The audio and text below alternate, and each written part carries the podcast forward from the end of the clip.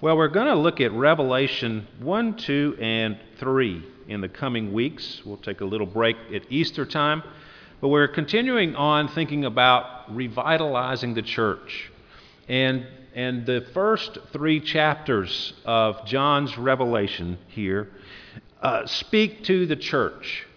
And uh, I will get into the details of that in a moment, but there are seven letters addressed to the seven churches, and chapter one is the introduction to those seven letters addressed to churches. And as we think about our church here, or your church wherever you normally go to church, if you're a visitor here with us today, you can look at these seven different churches and how Jesus speaks to them, and you can, uh, you can measure yourself, you can examine yourself. Uh, wh- how, how do we compare with these? They were going through difficult times. They were discouraged. They were small churches living in, under persecution. And Jesus speaks to them in the midst of their difficulties, their discouragement, and, and, and seeks to encourage them. That's what the book of Revelation is seeking to do. You know, a lot of times we get hung up on prophecy and, and all the future events that are described in the later chapters. But what we don't realize is that this book was given to encourage the church, the church throughout all time. A lot of people come to Revelation and it's scary with all of its strange imagery, especially in the latter chapters. But we shouldn't come to it with fearfulness, but with uh, an expectancy to be encouraged as the church. Because Jesus and his church win. That's the ultimate message of the book of Revelation. So, without further uh, ado, let us read now God's Word, Revelation chapter 1. The revelation of Jesus Christ, which God gave him to show to his servants the things that must soon take place. He made it known by sending his angel to his servant John, who bore witness to the Word of God and to the testimony of Jesus Christ, even to all that he saw. Blessed is the one who reads aloud the words of this prophecy, and blessed are those who hear and who keep what is written in it, for the time is near. John to the seven churches that are in Asia. Grace to you and peace from him who is, who is and who was and who is to come, and from the seven spirits who are before his throne, and from Jesus Christ, the faithful witness, the firstborn of the dead, and the ruler of kings on earth to him who loves us and has freed us from our sins by his blood and made us a kingdom, priests to his God and Father, to him be glory and dominion forever and ever. Amen. Behold, he is coming with the clouds, and every eye will see him, even those who pierced him. And all tribes of the earth will wail on account of him, even so. Amen. I am the Alpha and the Omega, says the Lord God, who is and who was and who is to come, the Almighty. I, John, your brother and partner in the tribulation and the kingdom and the patient endurance that are in Jesus, was on the island called Patmos on account of the word of God and the testimony of Jesus.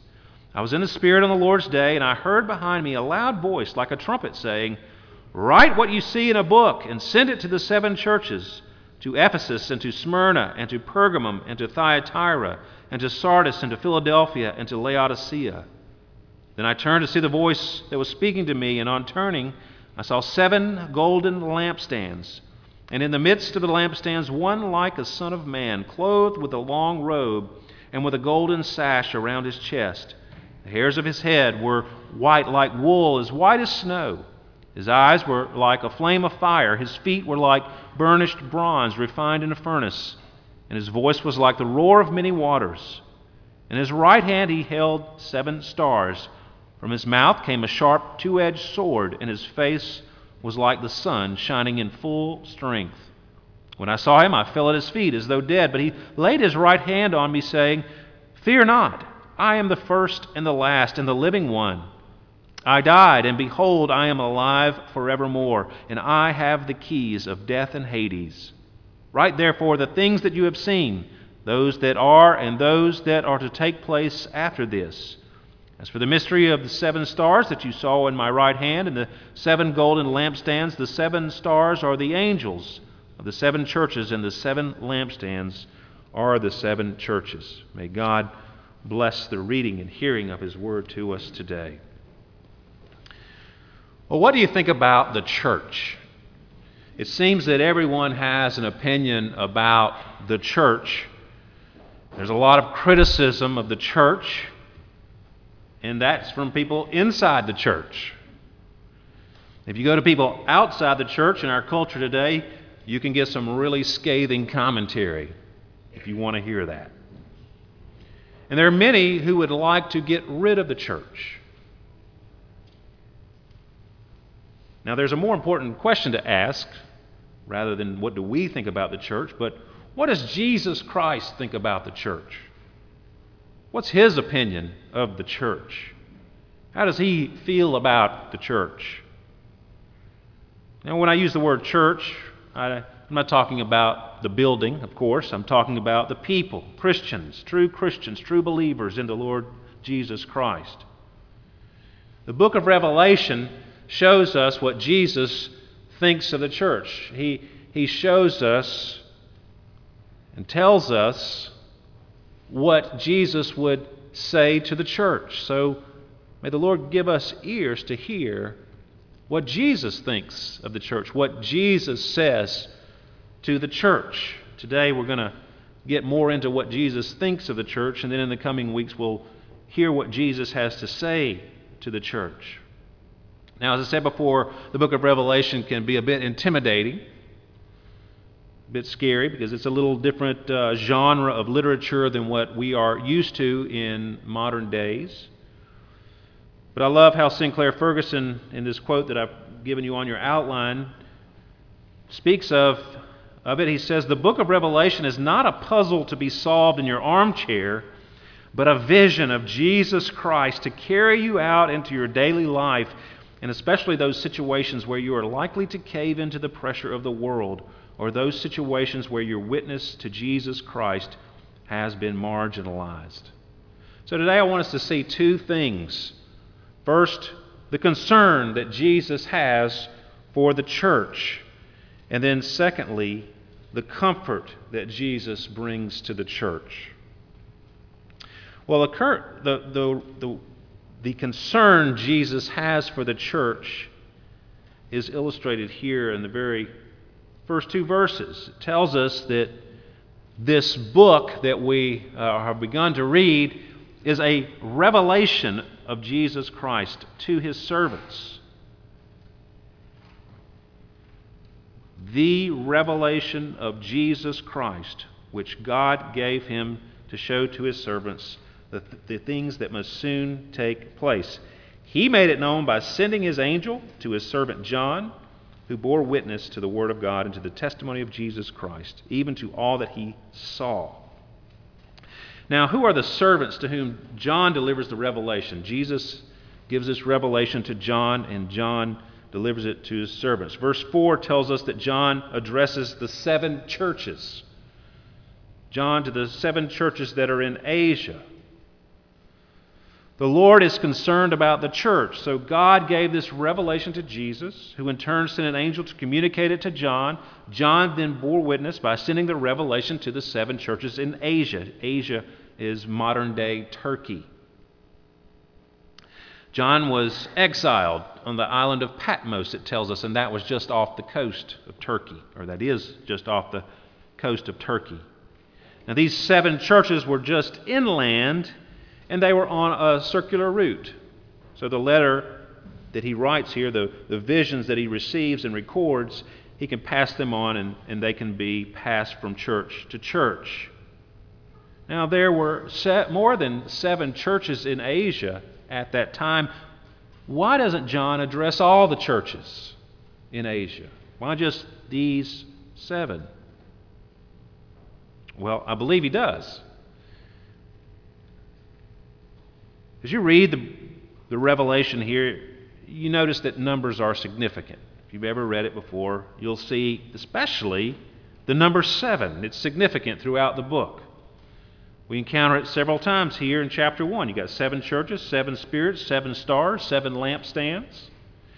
And then, as we read through the book, you're going to, you, you, if you read on through it, you see seven seals, seven trumpets, seven bowls, seven angels, seven plagues. Seven is a number that is symbolic here.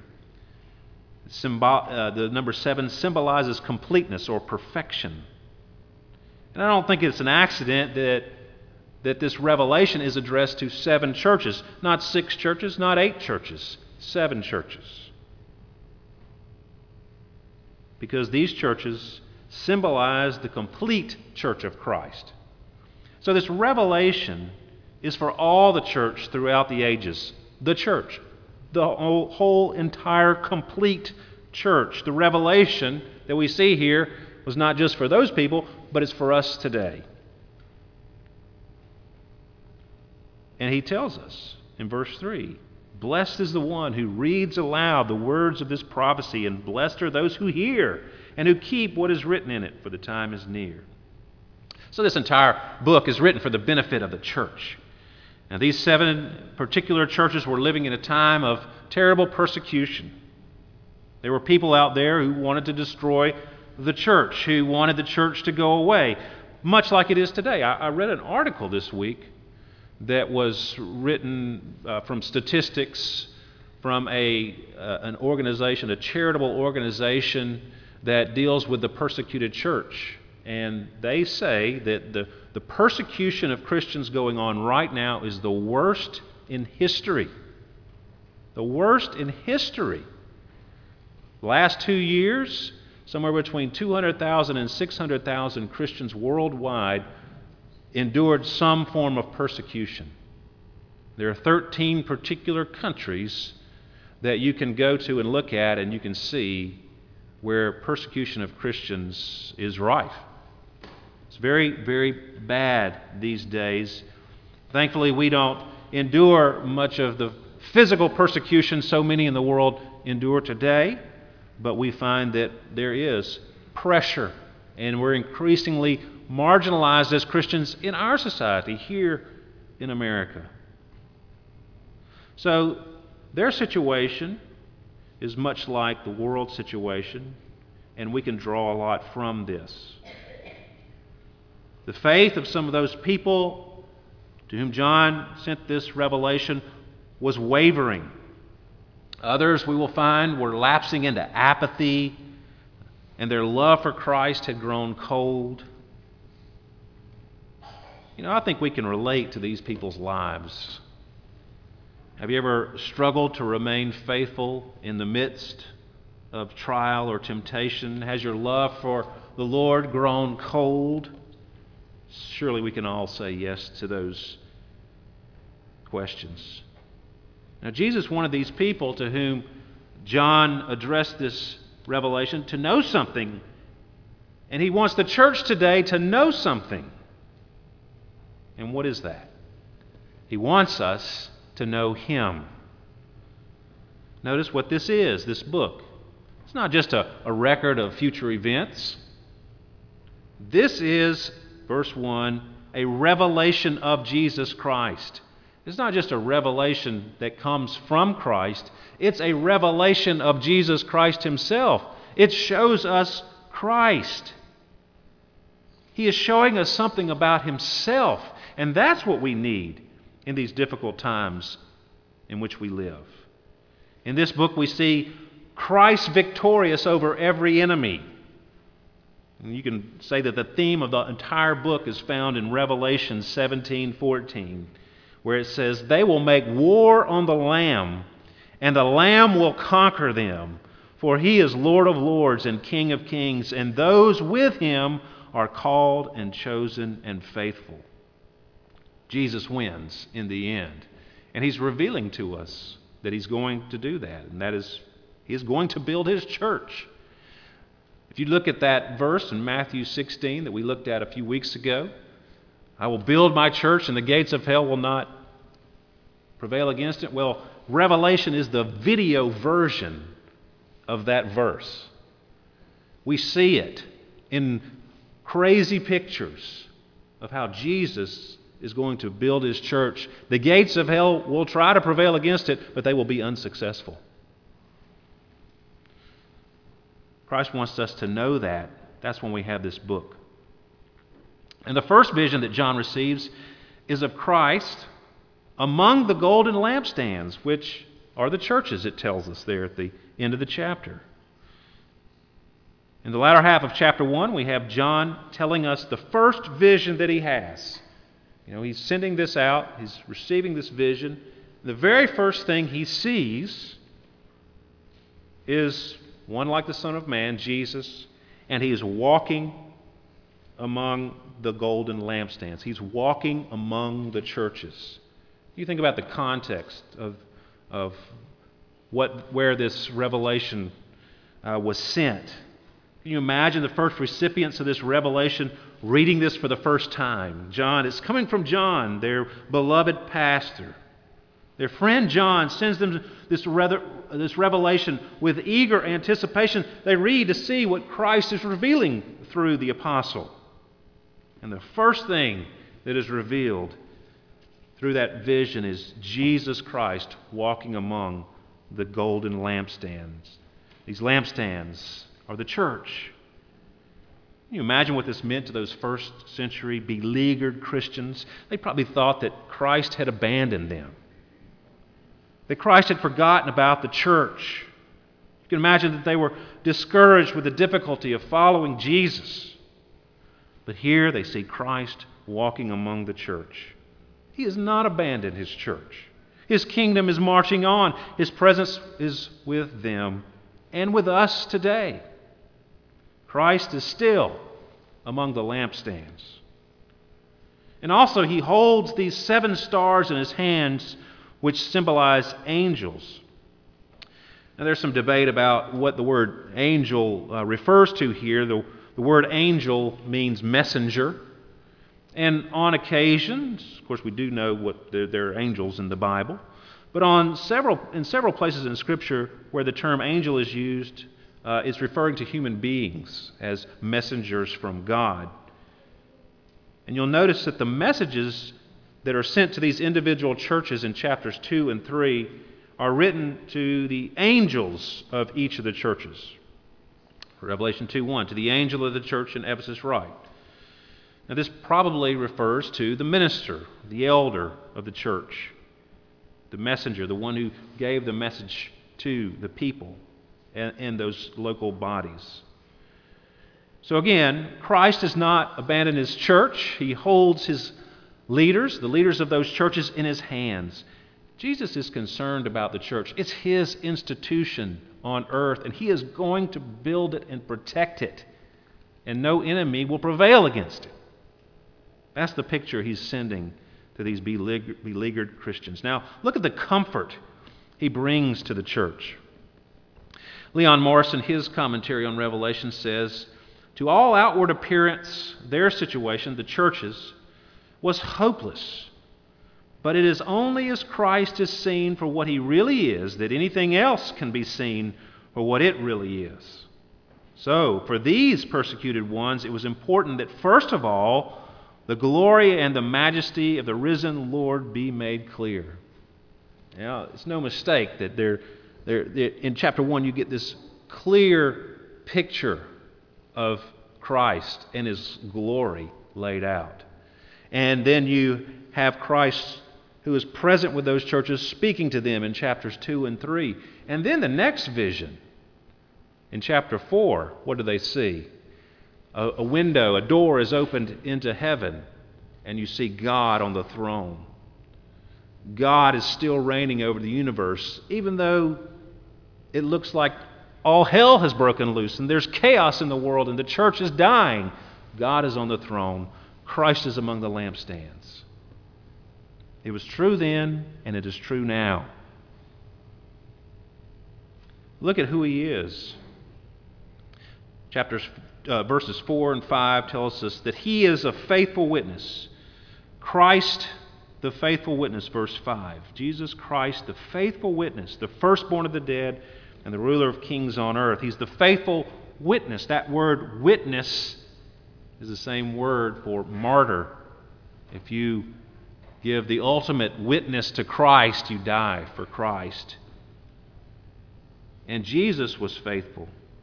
He bore a faithful testimony. He was the first uh, martyr, if you will, because he laid down his life for the church.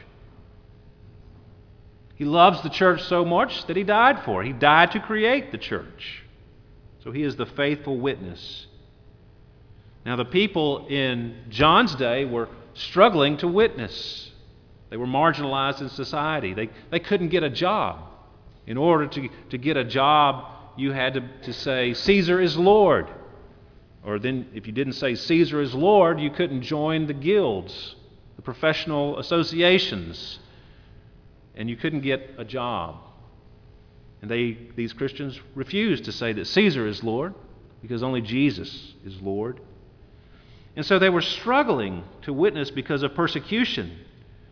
But here they have a vision of Christ, the faithful witness. They're reminded that Christ suffered and died for the church. And that would be an encouragement to them and to us as we see that Christ values his church. He died to create the church.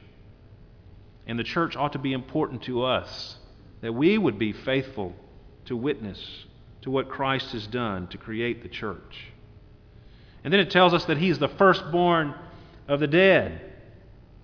And if you skip down to verse 17, this same idea comes out where he John falls at his feet when he sees the Son of Man and he Jesus reaches out to him and says, Fear not, I am the first and the last and the living one. I died, and behold, I am alive forevermore, and I have the keys of death and Hades.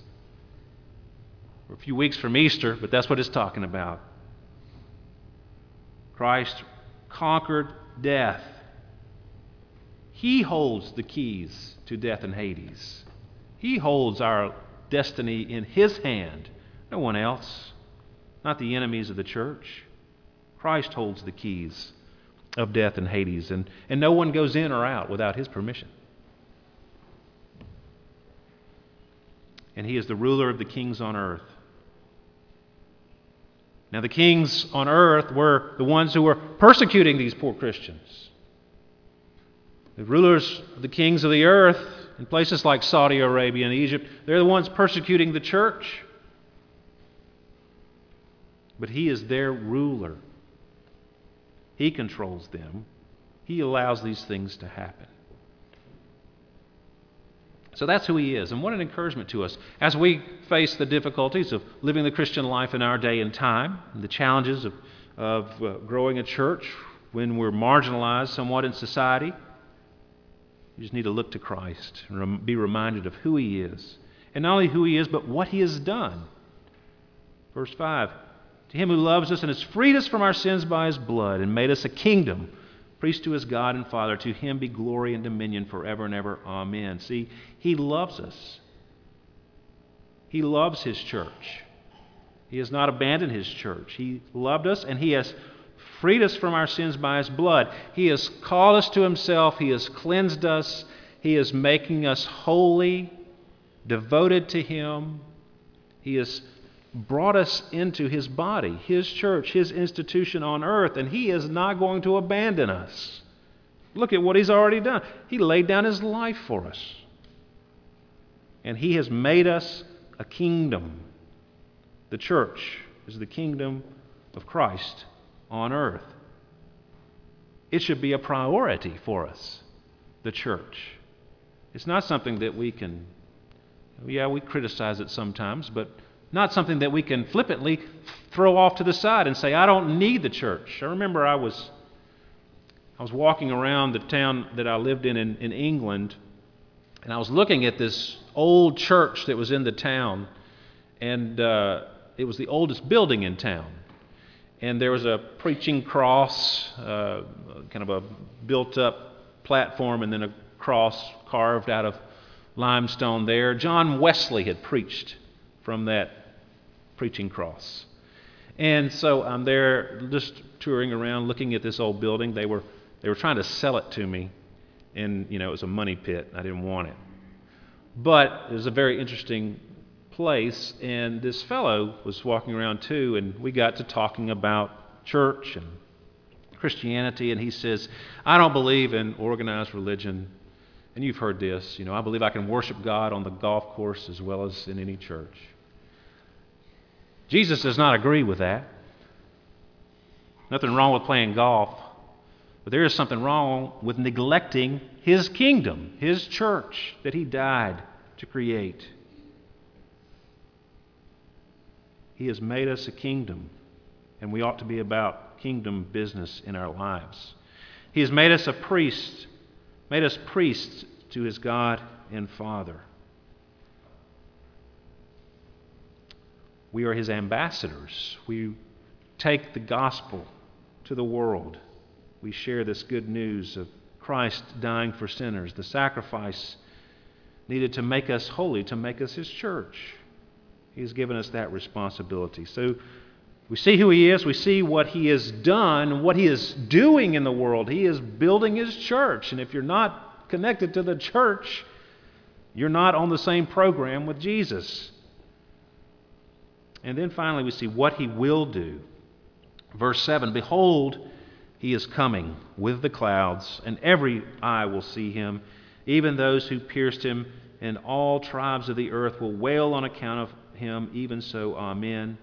I am the Alpha and the Omega, says the Lord God, who is, and who was, and who is to come, the Almighty. He is coming again.